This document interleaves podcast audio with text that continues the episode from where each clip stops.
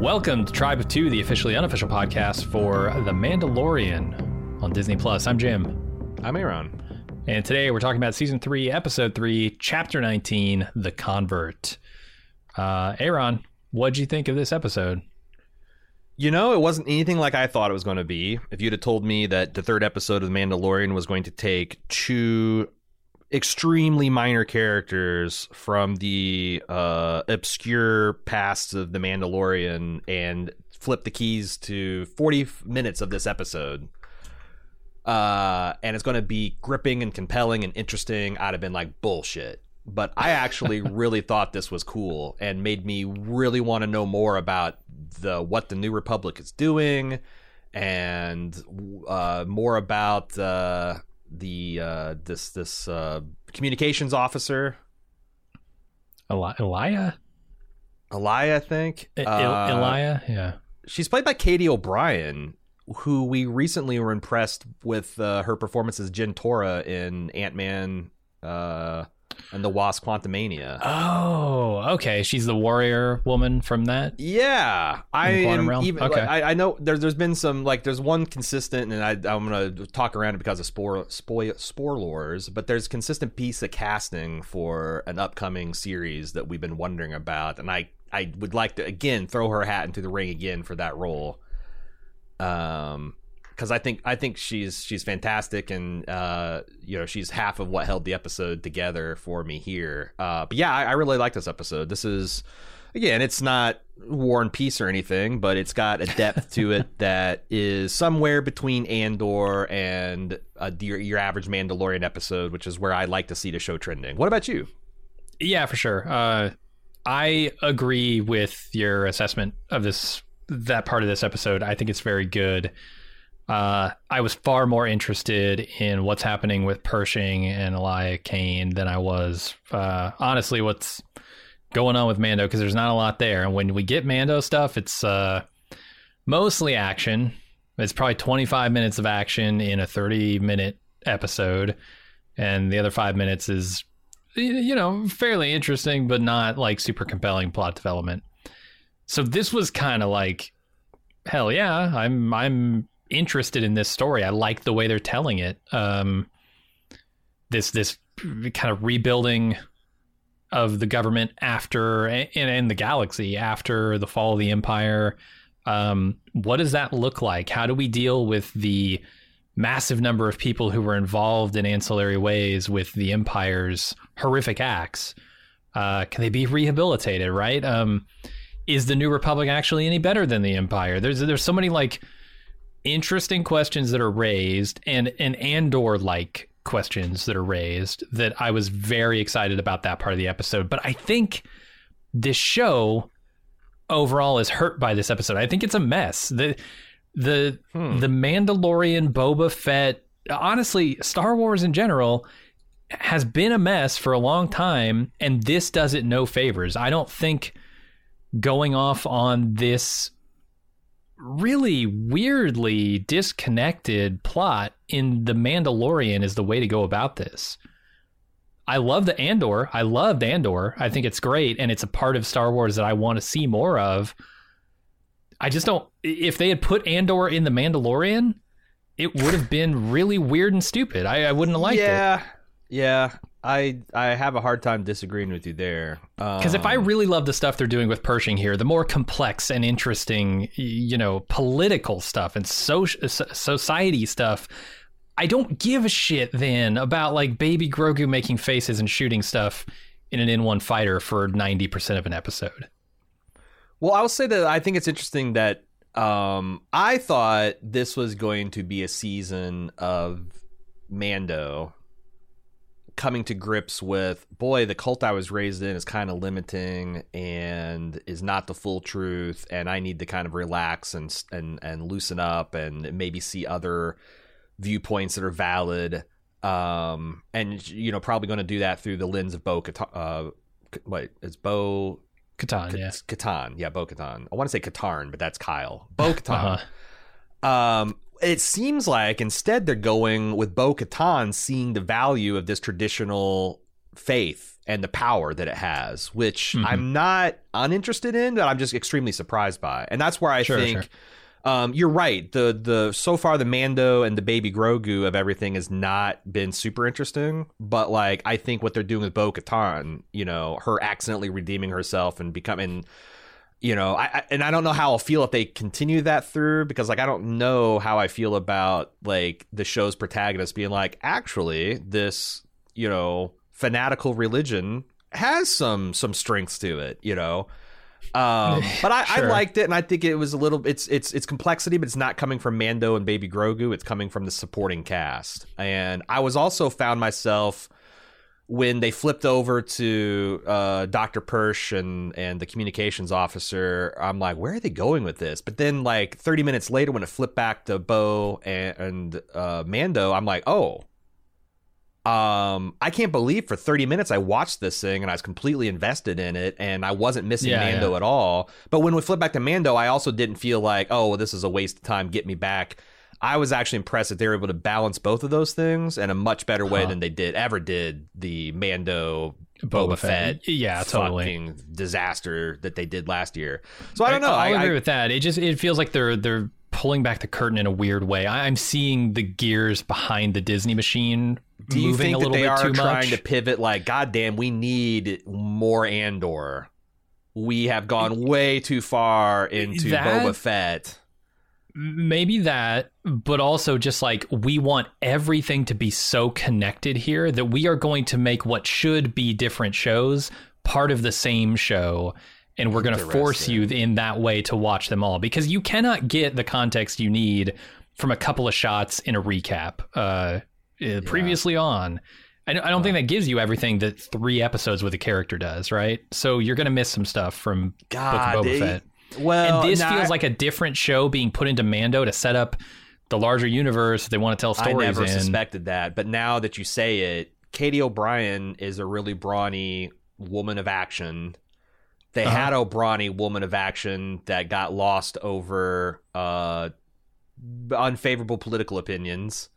Is Mhm. this going to be? Uh, I don't know what the hell her name is. Uh, communications officer, uh, Republic Cara Marshal. Dune.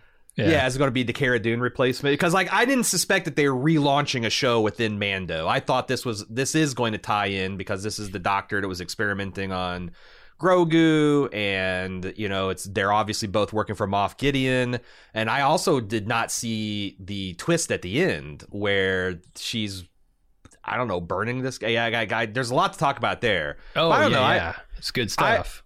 I if if and it turns out this is all just a stealth launching of uh, Cara Dune uh, take two. I that might change my opinion, but I don't. it I could don't be know, I that, just or it like could they be did it the, really well. the the Thrawn of it all, right? We haven't like actually talked about.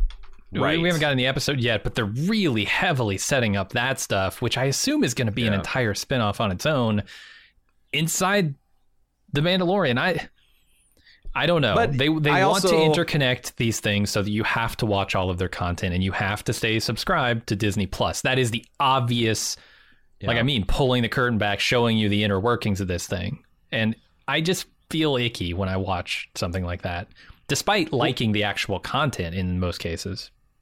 Yeah, and I and this might be the difference in our comic book backgrounds. The fact that I have more of one than you. That like this has always been a part of comic books. That they're always trying to entice you Sure. with like, oh, Captain America had an adventure with Wolverine back in Avengers number two. Don't you want to see that? And like most of the time, I'm like, eh, I don't give a shit. Every once in a while, I would.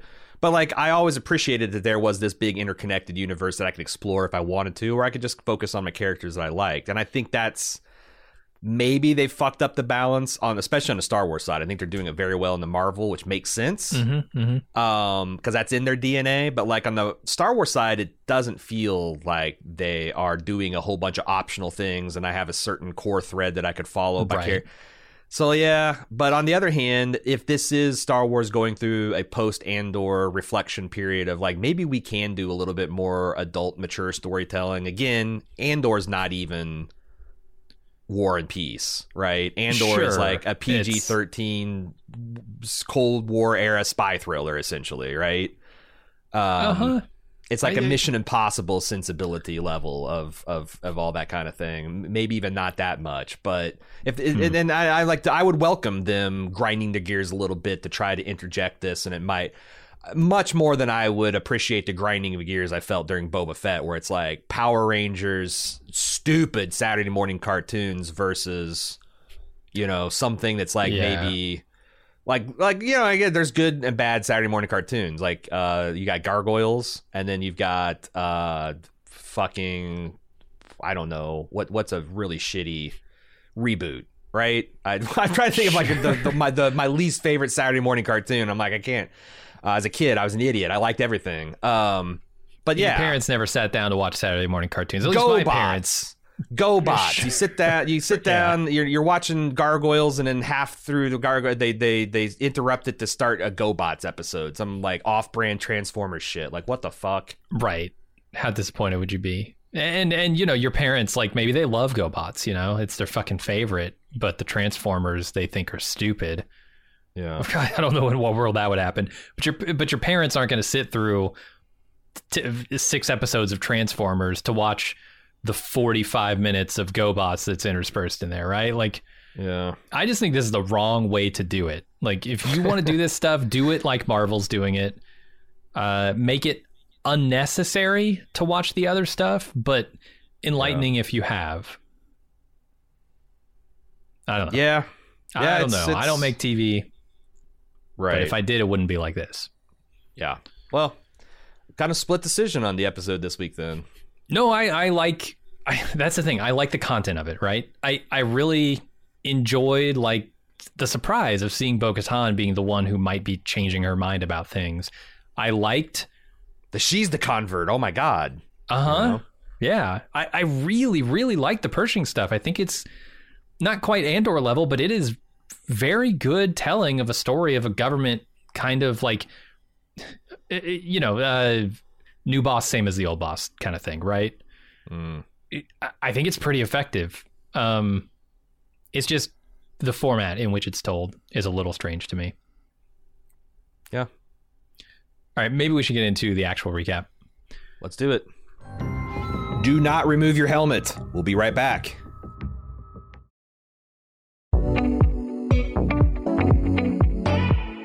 Here's what's new in premium content for our club members. This week, Jim's away, so the producer will play. That's right, it's time for another fabulous lunch with Talitha and Aaron. Not only do we have an alternate host lineup, we also are doing it on an alternate day. Lunch will be served on Wednesday. All that, plus the usual bullshit from me, served live, or catch the podcast version out later that day. We're about a month out from the kickoff of Badass Fest 6, so get your tickets now while available at baldmove.com slash live. Come watch an outrageously badass mystery film with us, grab another snack and beverage from the theater's fully stocked bar, then get back in your seat for a live recording of the accompanying podcast. Get more info and tickets at baldmove.com slash live. If you want more Bald Move in your life, head over to support.baldmove.com to find out how you can get tons of bonus audio and video content plus ad-free feeds.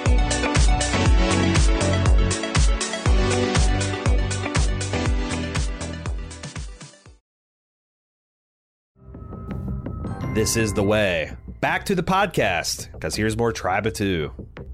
We start off in the mines of Mandalore. Mando is a Mandalorian once again. He takes a sample of the waters. Uh, Bo asks if Mando saw anything in the water, but apparently he didn't. And she does not tell him about the mythosaur sighting. Yeah. Why? Uh, I think she is a skeptic right now, and she does not hmm. want to give him that card to play. Interesting. That's what I'm feeling. Like she's not Did it- sure which way she's going to go on this whole religion thing. Did it feel weird that she was seemingly unbothered that that mythosaur might come up and try to eat them? Like it woke up and saw her. Yeah, yeah. Well, been a really weird to how she played it very nonchalantly, but I guess she has to if they're going to do the whole. Because I think you're exactly right. It's kind of one of those things where, um, you know, she's the Scully and he's the Mulder, and Mm-hmm. it's one of those episodes where Scully fucking saw a vampire, but she's not. She's gonna Uh-huh. be loath to admit it to Mulder because then What did we you really know- see? We saw a guy who liked who Right. had pointy teeth, I saw I saw a pale guy with pointy teeth, Mulder. Come on. Uh-huh. Come on. Uh yeah. Uh so what he drinks blood. You know, that could be any number of medical conditions. Uh Right. so yeah, I guess I guess you're right. It's just like when it's like a Godzilla sized monster that you came within ten feet of and is still down fifty feet below the water. And I don't know, are mythosaurs like I, I guess I took it the mythosaurs are these uh, famously vicious beasts that would be impressive for a Mandalore to master, but like maybe they're just actually really docile and easy to domesticate and like banthas, yeah. yeah, Mandalore was just the first of, of anyone that could have done it, but he happened to be the first one. and he just used his powers for evil, right? Or not not evil, but for domination. Like he made the Right. mythosaur violent and fearsome. Right, it's the Pitbull commentary. Are the Pitbulls inherently evil and Ah. violent, or are they mate? Are they shaped by their masters and mistresses? I don't know. Right. I don't know. Uh, but yeah, she doesn't want him to be able to hold that over her head religiously. I was gonna love Um, to see everybody posting, uh, like all the Mandalores posting their cute pictures of their mythosaurs, and you know, calling them velvet hippos or what. I'm trying, I, I'm trying to think what you would call what's the cute because like that's what people with pit bull and I, I actually don't I have a dog literally in this fight. I've known a lot of sweet pit bulls. Um, of course, I've read a lot of news stories about them savaging children. Um, I think there's probably a lot to that, but I'm, I'm just thinking it's really funny of like you know someone posing with uh, a mythosaur and what would they call it? what would they call it? My my fuzzy reptile thing. I don't know. I don't know what what the Mhm. what the velvet hippo equivalent is. Uh, so they leave the planet and they get attacked by TIE interceptors. Bo runs back to uh, Kalevala, I think is the name of it, uh, drops Mando off at his ship. Together, they fight off the interceptors, but then the bombers come in and destroy her castle. She gets pissed off, goes after the bombers, uh, but other TIEs come in and chase them off, and they jump out of the area. Yeah, somebody's uh, watched a lot of air shows or maybe uh, Top Gun Maverick because suddenly these spaceships are doing all kinds of atmospheric flights and hammer hammerhead turns and cobra cobra maneuvers and, and whatnot. Um, but it's Oh yeah, yeah, it's, it was sweet. I liked it. it's cool. I liked uh um you know him dropping in like air dropping with his uh, jetpack. That's always cool.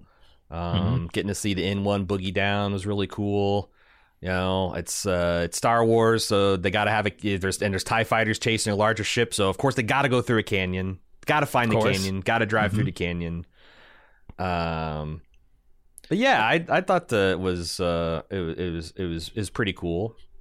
I'm trying to figure out whose ship these are, and I don't know if it's too early to talk about this, but I think the show wants you to think they're Gideon's. Uh, some some remainder of Gideon ships. Maybe he's escaped. Right? There's talk of that in this episode. Sure. Um, could it be something more? Could it not be Gideon, Don't know. but perhaps a more fearsome foe? I definitely guessed it was Gideon. I that's my you know, and I I thought it's like, huh, I wonder if this is Gideon. And then later in the episode, when they're talking about, oh, maybe he got mind flayed. Oh, I heard he escaped. I'm like, ah, fuck, he escaped for sure. Is this a red herring? It's possible this is a red herring because, like I said, we have not Oh, talked it's really funny. the Thrawn of it all. If he's just going to be uh, amnesty officer uh, 0793 and he's running a chicken shack and Coruscant, you know, did you have a Yeah. satisfactory experience? Would you like an additional dipping sauce? Like, yeah, Uh-huh, that's that's uh-huh. what that's what he's actually doing.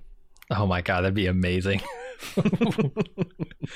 Yeah, no, well, Let's talk about um, what do you know about a guy named Thrawn? Is it possible that they're setting this up? his his complexion looks very striking in a crisp white admiral uniform. For sure. For His sure. eyes help too. I don't know. I mean, credit out for odds. Like I've lost touch with my love for him, but like to me, the Heir to the Empire series, um, I don't know if I can really explain it to kids nowadays, like the yawning cultural void that Star Wars left in our life. And it seemed like it was mm-hmm. forever when I was a kid. Like after Return of the Jedi, like other than I mean, yeah, the odd video game, like their toys Yeah. were gone. You couldn't find underoos or jammies like forever and ever and ever until like you know in nine you know when when they did the special editions in like 97 then it's like then we had a modern era of star wars where just it's never left Yeah. but there was like yeah. a decade there where Star Wars was like the Jedi. It's just like you know the ancient myth that needs to be rediscovered and. Uh, Timothy Zahn's Heir to the Empire series was the lifeline. If you were a Star Wars fan hungry for more, and it hit me right when I was like 13 or 14, and Mhm. Grand Admiral Thrawn was just a great villain. He's he's like think uh, one of the, maybe the greatest Star Wars villain in my opinion. Um, and I've never seen him in anything other than those books and the odd video game reference. And I would be I, I, I would really like to see him in something live action because I get I get it. There's probably a, a shit ton of cartoons that he's featured in, but Oh, I'm not gonna watch course, cartoons. Yeah, I'm not gonna watch cartoons. but but I mean, Not the Heir to the Empire trilogy. I'm just not gonna watch them. th- that was like the Andor of of that era of Star Wars, right? It was like something to be taken a little bit more seriously as a work of fiction. Um, whereas you would have stuff like Tales of the Bounty Hunters and and things like that, which were just kind of like side story candy stuff. Yeah, yeah, Um, yeah, for sure. Th- Thrawn was considered, you know, mainline canon stuff, um, Mhm. and and more complex, like slightly more adult stuff. So. Right. I yeah, I'm I'm interested to see if they want to because for people who don't know, I guess he was the guy who was like pushing for reunification of the empire after uh, the empire's crumbling um, hmm after like the Battle of Yavin and and all that stuff. So There's a whole lot of deep lore involving him that I don't know if we want to get into now. I, I'm Oh, curious why are you Force- mentioning Grand yeah, Admiral Thrawn? So, so I'm wondering if this is not set up for him because they're commenting about like how this must be Ah. much more than just like some rogue outlaw here with a couple of tie interceptors because you get a whole squadron of them here. My only thing is, like, is she saying that knowing that Moff Gideon is locked up because he seemed like he was large and well equipped. Like it seemed like he could have a wing of Tie fighters this big on board He could. that. You know, it's It- not quite a it- star but I- I- that's why I think a strike it- cruiser or whatever. Yeah, it could be a red herring though. Um, like you mentioned Moff Gideon in the same episode where you show too many ships for some small outfit, and you're thinking, "Oh, it's Moff Gideon." What they're really trying to do is surprise you with the Thrawn thing. It, it- Yeah. it- just for this time period, it would make a lot of sense. But Right. we'll see. Um. Anyway, the Coruscant. We go over to Coruscant Is it- now. Does it does it strike you as odd that the Mandalorians have so many not just habitable planets but beautiful planets? Like when they're taking off from uh Bo-Katan's castle world, it's just a beautiful planet. Like Mhm. have the Mandalores really not figured out a way to move forward from the destruction of their primary home world? Like I get it Earth it would suck if Earth was destroyed, but it would suck a lot less if I had hyperspace capable ships and Mars was a lush jungle planet and Venus Sure. and and and and uh, uh, Earth's largest moon was a habitable planet. And like, Mhm. goddamn, Mandalores, get your shit together.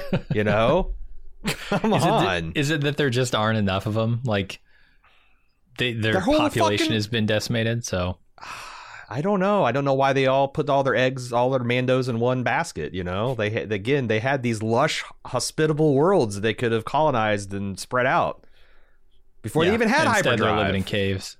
Yeah, yeah, they're like this, like this vast galactic diaspora. When you could go back to the Mandalore home system, you could bathe in the light of your ancestors. Like Jesus.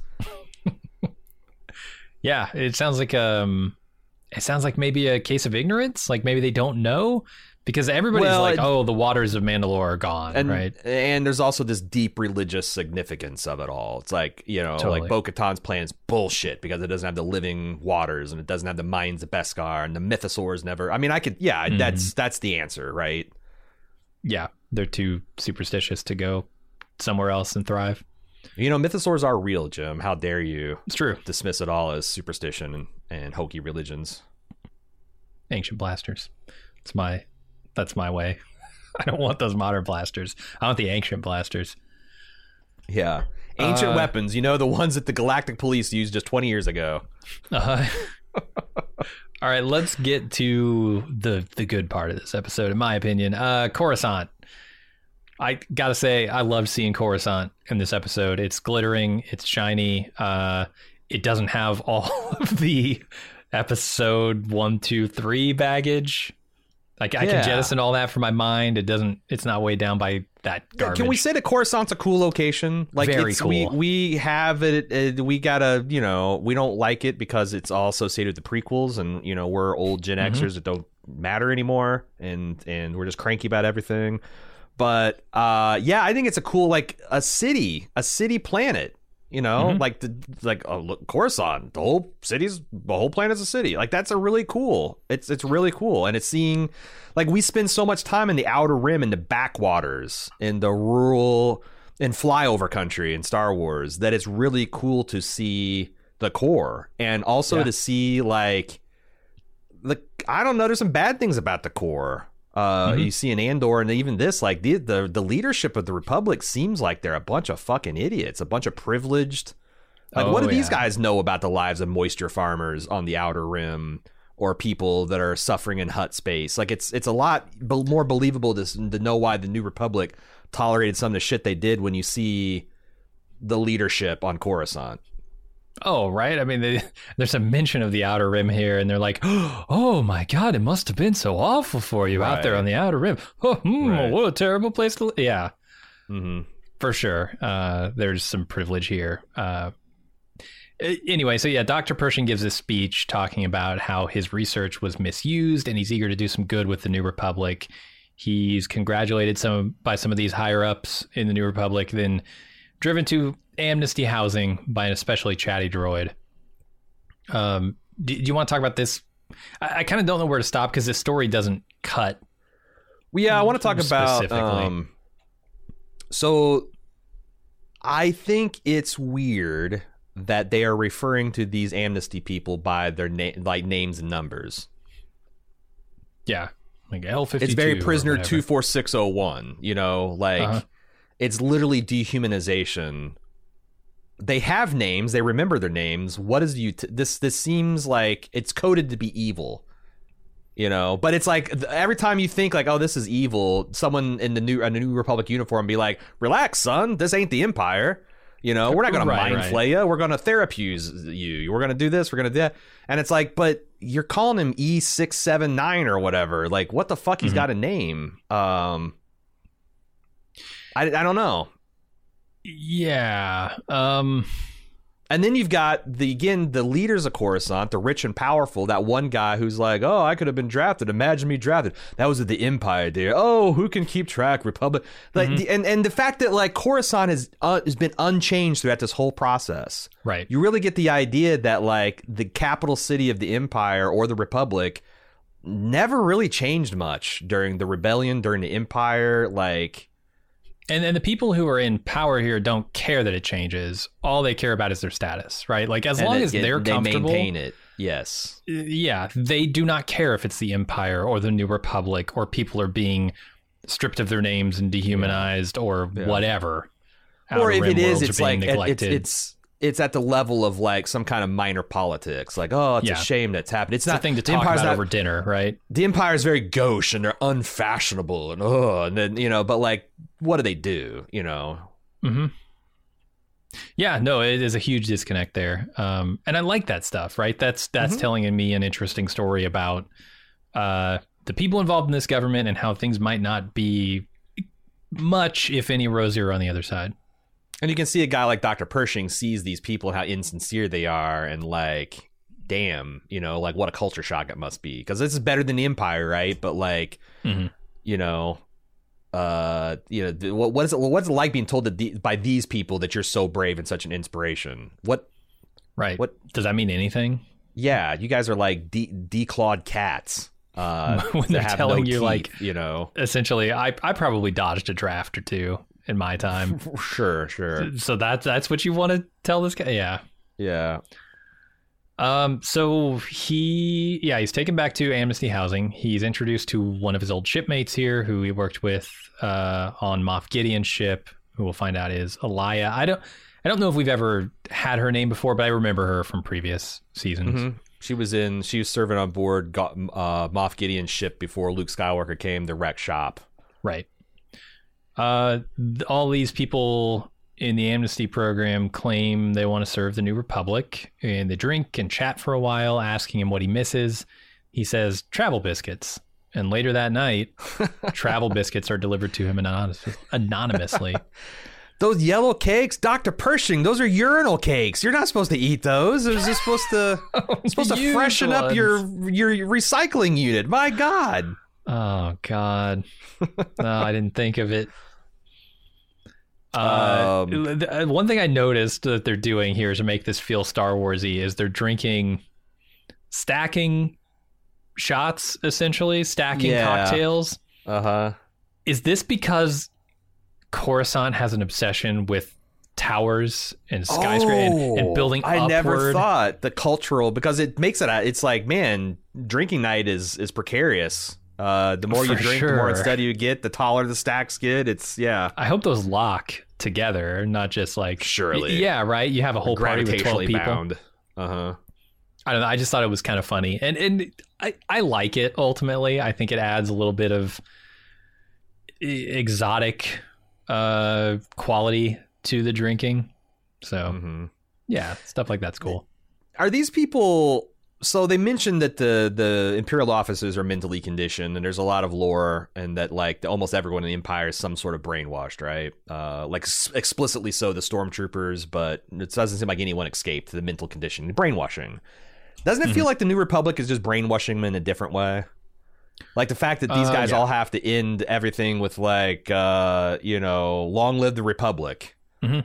Uh, you can't even be like, do you miss any? You can't even talk about your fondness for yellow urinal cakes without someone hastily saying, but it does, uh, you know, but uh, uh, the Empire was terrible and the New Republic's better. Um, these people seem like they're terrified.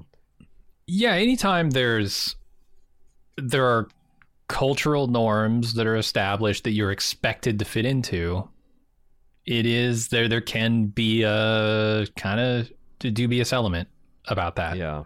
Yeah.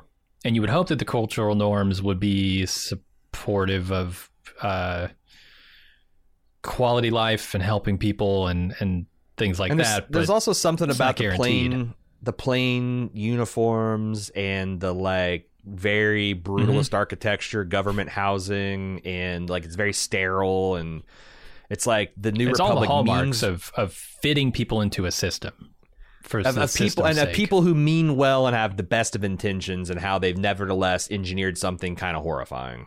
Uh-huh. Hmm. Yeah, I mean, putting people into jumpsuits or uniforms of any type is putting them into a mind state as well, Sure. right? It's control, Yeah. it's manipulation of their mind. Yeah. through these physical things. Um, so is repeating mantras. So, so is a lot of the stuff they're doing here. Yeah.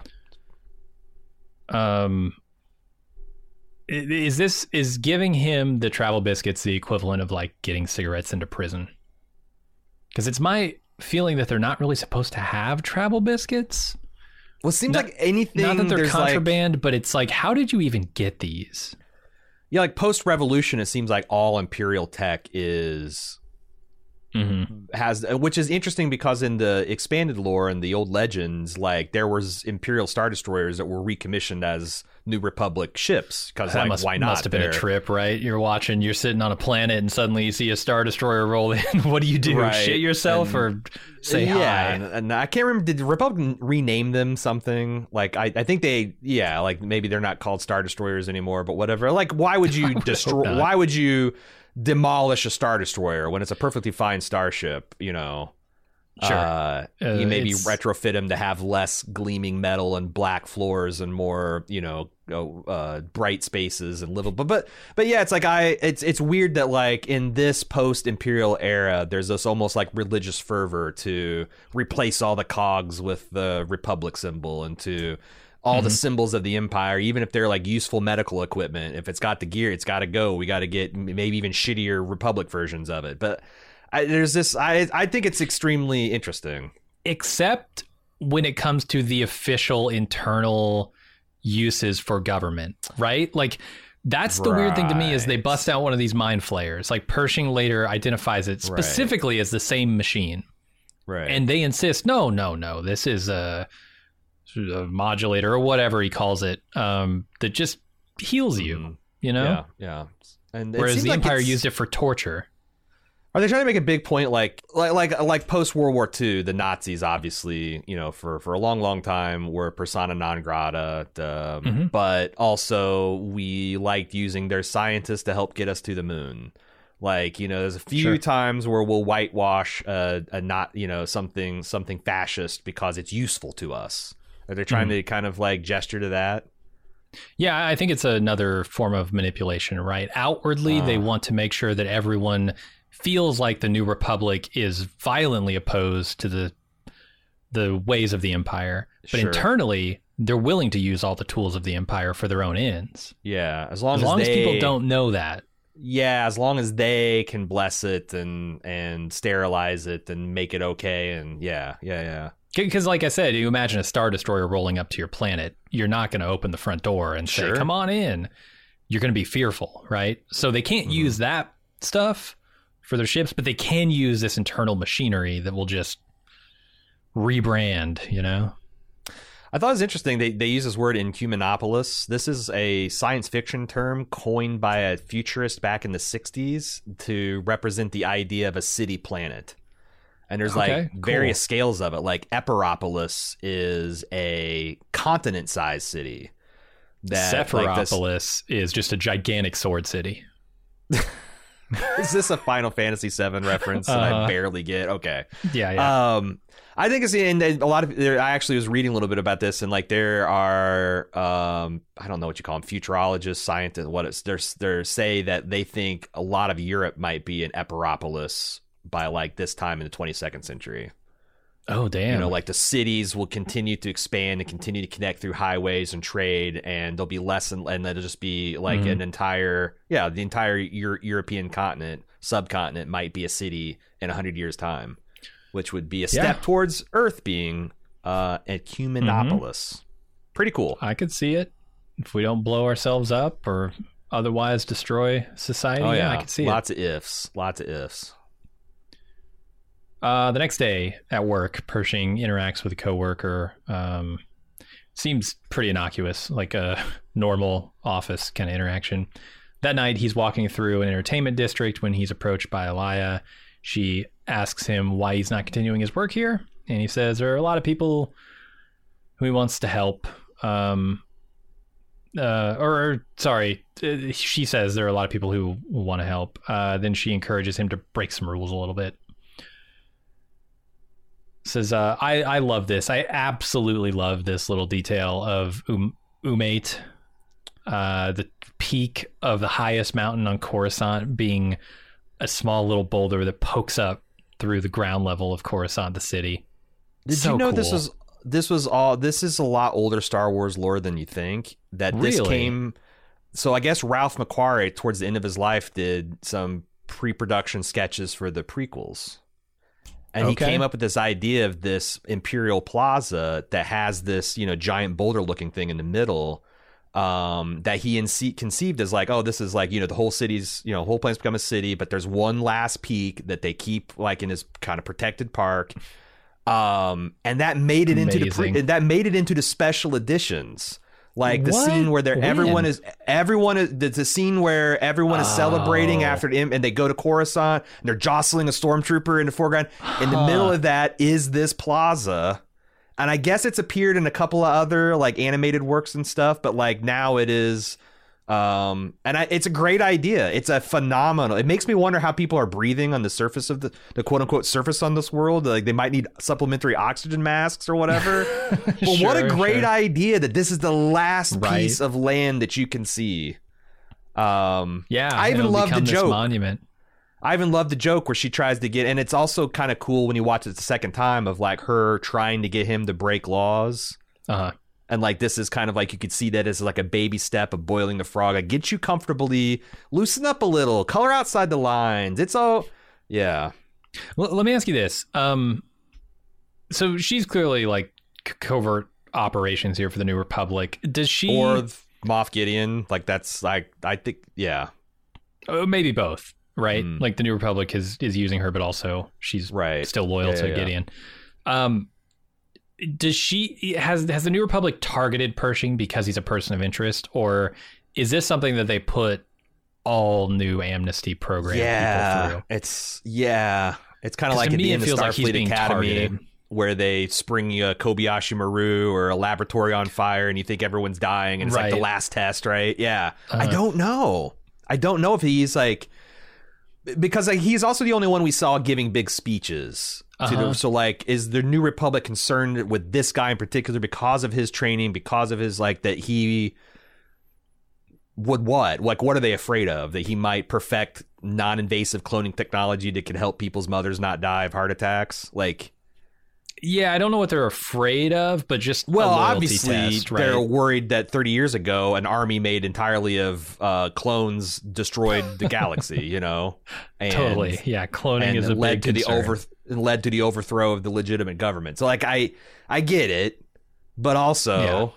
you know, It, There's- it does feel like he's being targeted because he's so he's so high profile. And when I look at his speech, it feels like lip service to me. It feels like a guy who's been caught working for shitty people, doing shitty Mhm. things, and now as a way out through the through the good graces of the new empire, the new republic, Mm-hmm. and uh, their systems that they set up to rehabilitate people, he is paying lip service to the idea that he's not going to do these things anymore Oh, see, because thought- it's for the republic. But like. I thought it's But even my work is still stronger. valid. My work is still valid, right? Yeah. No, I thought it was even stronger the fact that he is actually trying he's evangelizing. He's trying to change public opinion about cloning. Yeah. Yeah. Yeah. And maybe the New Republic doesn't like that.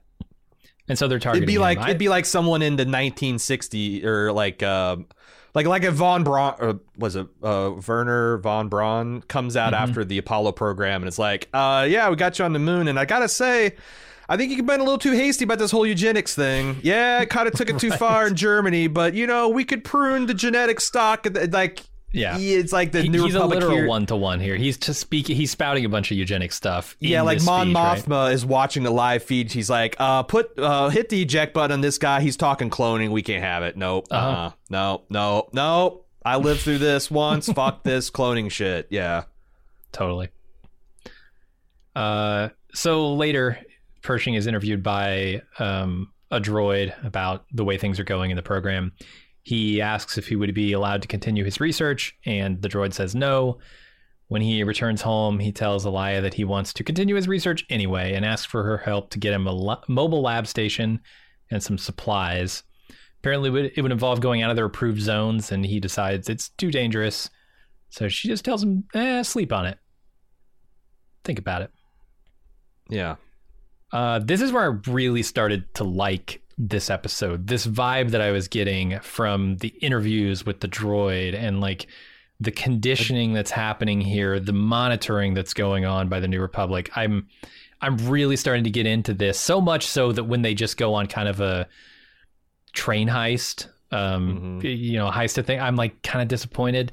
They bring it back around by the end of the episode because it's all you know subterfuge. but like, I, I really like this part of the episode. There is something Kafka esque about Mm-hmm. a protocol droid social worker, yeah. right? Like something important and such a human interface, and you're just like, it's like Designed- general purpose AIs and robots will be really like extraordinarily useful in like nursing home applications and for social work and stuff like that. You know, For like this kind of soul crushing, difficult work, but also like for the tar- the recipients of that care, what's that feel like? That like Mm-hmm. I got a robot taking care of me. Like I'm super important, and I'm uh, you know people uh, people respect and admire my bravery, but I'm reporting to C3PO for my food stamps. Like I can't even get a Republic. Right. yeah, It feels like you are considered less than by the people who are administering this program, right? There's like there's a man juggling fish and selling glowing popsicles Uh-huh. in this square, but I have to talk to a fucking robot about my psychological needs and desires. I that's yeah, there's a lot of a lot of wild stuff they're doing in the margins this episode that just set my alarm bells going off the entire time. Totally. It's working for me, and I'm excited about it. Do not remove your helmet. We'll be right back.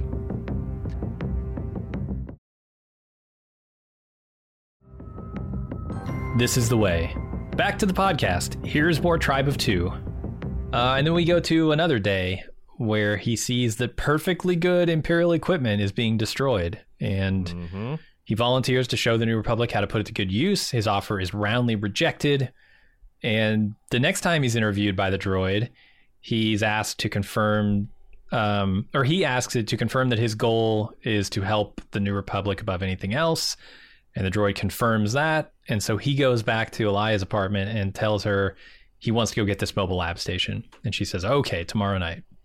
Yeah. And boy, she looks reluctant in this scene, right? There, there's so Mm. much going on with her face that I didn't notice the 1st Mhm. time around, but the second time, I'm like, oh, yeah, she's kind of sad that he went through with this, right? Yeah. Yeah, and uh, I thought it was interesting, just like you know how wealthy Coruscant is. That like you know he's he's talking to a supervisor about, hey, there's this equipment. The guy's like, look, buddy, we're de- we are dismantling the Imperial fleet, and we've got the like the old like the old a lot. Now that the war's over, there's just a wash and shit. This is like Mhm. post World War II America, and there's just like too much stuff to count. There's dragging shit out into desert and storing it in mothball because who knows. Um, I think it's I don't know. It's it's and then the fact that like well it's imperial tech and we're we're we're behind keeping track of our own stuff. I I it, again I think they're doing a really good job of the world building here. Yeah. And I wonder how much this guy is clued in. Like, does this guy know that they're using mind flayers as quote unquote healing devices Right. in right, some other chamber in this building? Or right. is he one of just the underlings that's bought into the same stuff that the public image of the New Republic is?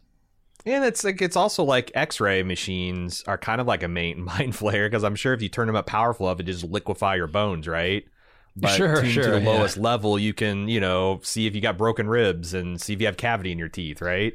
I wouldn't design an X-ray machine to be able to liquefy bones, but Right. you know, But it's capable. It's like you know, it's like you've told someone 200 years ago. It's like, hey, we're going to beam some invisible thing that's going to destroy your DNA and all. But like, if we t- at a low enough On doses, it's just going to be yeah, yeah, yeah. on principle is capable of it, I guess. But hmm We're going to Uh, to flood you with heavy ionizing radiation. A 200 year old person would say, what? That's But, the thing. uh, I don't know why they don't just limit the fucking knob on this thing. Like, do you ever need to turn it up to 10? true. If one is where the standard setting is, somebody accidentally spills their coffee on this, it's going to go Yeah. haywire. They're going to bump it with their elbow, and somebody's mind's going to get flayed. Like if you went to the dentist and this, the, the the person that's taking the pictures, there's a dial that's set to one, and you're like, "Well, how does Uh-huh. it go?" She goes, "Oh, it goes all the way to like 50 foot from the blast of Hiroshima." Why? Why do you have a button that lets you do that? Yeah. Or Because these I think- circular saw to drill your teeth, and we're like, eh, we're only going to use a, the the bare minimum of this. You know? I, I think that's the, that's the grim thing is that these are literally mind flayers. They're not a different technology. They're just Right. literally mind flayers with the f- imperial numbers. Sit, they're, using the same off. room, probably. Yes. Like they didn't move Yeah. this machine; it's in the same fucking room where people were tortured to death, Yeah. Had their minds wiped. I wonder if it literally is. Like, is this the same room that one girl was mind melted with the tears of the orphan screams or whatever in season one of Andor? Oh, I, I don't It might know. literally that be was the a much same dingier set. place, but Okay. But was the fac- well, yeah, did they do that twice? Did they just do it to uh, An- I don't know. God, Uh, you're going to give me an excuse to go watch Andor again? Is that what you're saying? Maybe, maybe they might have done it twice. they might have done it in the field and also in in the building. Yeah.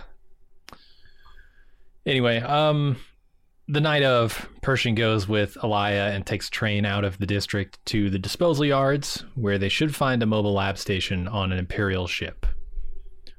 Um, I love that as they're driving, as they're riding this train out of the zone, she tells him that you've been eating food from a dump. That's what I love. She's she's Mhm. gone out and found these travel biscuits in the dump in a landfill, and she just put the delivered them on your door to you. It's where you throw urinal cakes when you don't have enough urinals to put them in, man. I don't know what to tell you. By the way, that stuff I gave you was literal garbage. You've been eating garbage. I love it. Anyway, It's like if um, your best friend says, "You know what? I love eating Zest soap." Like you probably fish it out of a dumpster for him, right? Because like the guy's eating soap. What are you going to do? Sure soap doesn't get what, any what the, worse I was to say, in the bar of Zest going to get dirty? Well, Yeah. fucking chew it up. Add some water to it. You're going to be fine. What? It was in the package. I mean, Right. So what? It's in a dump. Uh, a, a real George Costanza type thing going on there. Um, and then the droids sweep the train that they're on. They're asking for tickets. Uh, Pershing and Elia make their way to the back of the train, and when they reach the last car, they leap from the train and end up face to face with the Star Destroyer. Uh, I'm not so sure I'm supposed to feel good about these scenes when they're laughing and enjoying themselves, even on first watch, because these are bad people, right? Yeah. You know what it is? I remembered Pershing as a doctor akin to the scientist in The Expanse. Uh, He's not. Co- Kotiar? Was that his yeah. name? Uh, oh, that In- guy. I, that's Yeah, the guy yeah. who's had who had his uh, empathy center severed. Okay, I thought you were talking about Yeah. the the pediatrician. Both of them. Oh, no, not assholes in their way. Yeah. Right. Um, th- th- this is the equivalent in my mind. And so when I'm seeing these people laughing together, I'm not thinking, oh, yeah, it's so fun and nice. I'm thinking, I don't want these people to necessarily be happy yet. See, I don't think that's a good characterization of Dr. Pershing because he's the one that was very uncomfortable that like it's like uh, that they're experimenting on this baby and then the fact that it's probably going to lead to his death. You know, he was clearly uncomfortable and did not like that, but he's following orders, Yeah, so that's the thing. The- the- you- that only gets you so far with me, like objecting in principle Right. and then doing it anyway. Um, right. Yeah. Yeah. I don't view I'm him as to uh, file just- a formal complaint in my log, but I will gun down this whole village of uh, innocent aliens if you tell me to. Right. right. I, I'm gonna And I'm gonna not like got- object in the official report, but I'm I'm going to do it. Yeah. It's not like he's got a family back home that the Empire was threatening or anything. Like, he's just a dude. Like, he could say no and sacrifice himself on the altar of what is right. Although they're when they're talking about mentally conditioning and literal brainwashing, it's like there is an open question of like how responsible are any of the like at least Sure. rank and file Imperials, you know? Yeah. Like they're literally mind controlled. Mhm. But anyway, Uh, yeah. So then we see Pershing and Elia aboard the Star Destroyer. Uh, she formally introduces herself to Penn Pershing. We get his full name here that I'm not sure we ever had. Uh, they make it to a lab, and Pershing begins loading up on tools and supplies. They hear some noises and they run away, but they are caught by the New Republic troops. And it's revealed that Elia herself has been working with them, and Pershing is arrested. This was all. there's a really a really cool point in this where he's you know looting the lab and you, you I think as an audience are starting to figure out that she is trying she's betraying him like when she passes off this clear disturbing noises oh it's just a ship settling she steps Uh-huh. back at this point when he asks uh, her what did she want to be she like steps back and her like face covers in shadow like there is like a literal Mm. darkening of her character happening here and i thought that was uh, again a pretty cool artistic touch Uh, yeah. I, I, w- I was starting to, to flag a little bit on this episode because I'm like, ah, man, I was so interested in the stuff they were doing on Coruscant, uh, in the heart of the city proper. well this stuff is taking away from it, but it comes back around by the end. And the whole time I'm thinking, like, I don't know if I buy this show's excuse for why there's zero security around an Imperial Star Destroyer. Even if it's inoperable, Uh-huh. there's got to be a lot of black market tech and stuff that you can ju- just just thievery, you know, just just Uh-huh. just making off, and, and you wouldn't want that, right? And I'm like, man, it's kind of stretching, but then at the end, when it's all a sham, like, okay, none of the uh, retrospect, none of those things are a concern. But um, yeah, Yeah. I was getting a little like, oh my god, this is going to insult my intelligence real bad. But Which has occasionally happened, especially in like. Book of Boba Fett. So You can't swear it's not going to happen. yeah, but I was pleasantly surprised here uh, at the, at the resolution of it.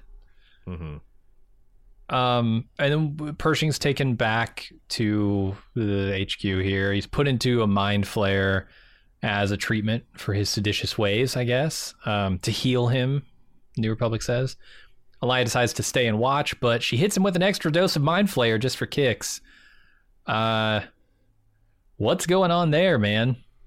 She's killing this guy, right? And eating his urinal cake to prove how deranged she is. Um, Yeah, I don't know Yeah. because like I thought I had like this episode kind of triple flipped me. I thought I had a handle Yep. on it. Then it pulled the rug out, and she's like, "Oh, so she's like some kind of fail safe to make sure that these guys are going to follow." And it's like, man, it's kind of all kinds of entrapment and all that. I'm not so sure about.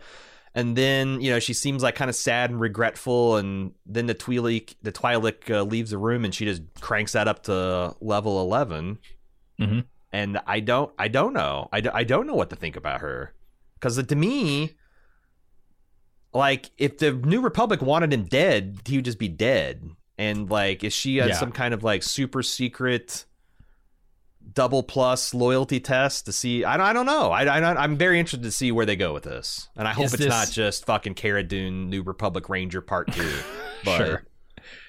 I yeah, there's a lot of ways you could go. I feel like um this could be an assassination mission from her. Like if she's thinking eh, I don't know if she's still in contact with Gideon. Maybe Gideon wants Pershing dead so the New Republic can't use his mind for something. Like can you imagine like probably Germany would have wanted to if if they were still like if somebody was mustering the forces of Germany, they'd probably want to kill a von Braun kind of guy.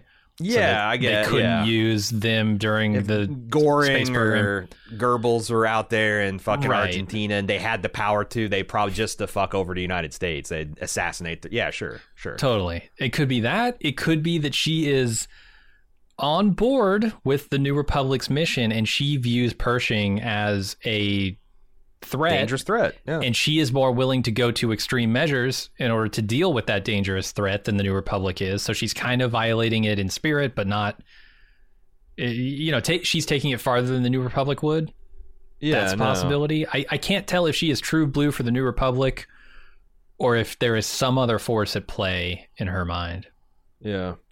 No, it's um I mean it happens sometimes when you have a society like um it's like in fiction, like the whole thing backstory in Dune is there's this AI rebellion and now there are no computers in Dune essentially. They've have humans Mhm. re- the Mentats replace that. And then like a real world example I believe is China was so traumatized by Genghis Khan and what the Mongols did to them that they atten- essentially turned xenophobic and isolationist for centuries. Closed society because they're just so paranoid. The people from outside are going to come and kick their shit in.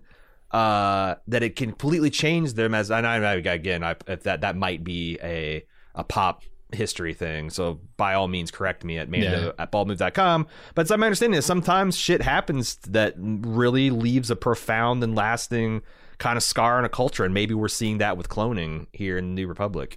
Because I could, I could totally believe Mon Mothma. This isn't the Gideon thing. That she is, you know, I don't know if Mon Mothma is running the thing, but whoever is said this guy is talking up cloning. I saw our rich idiots eating it up. We gotta nip this in the Mhm. bud. Yeah, Mind and she's willing to go farther than because of her time Right. with Gideon, right. Right. and the time with the Empire. She's willing to do what needs to be done in her mind. Yeah, she can be reliable to do the dirty work. Yeah. yeah. I'm I'm kind of leaning that way, but we'll see. Uh, did you catch the Admiral Ackbar reference?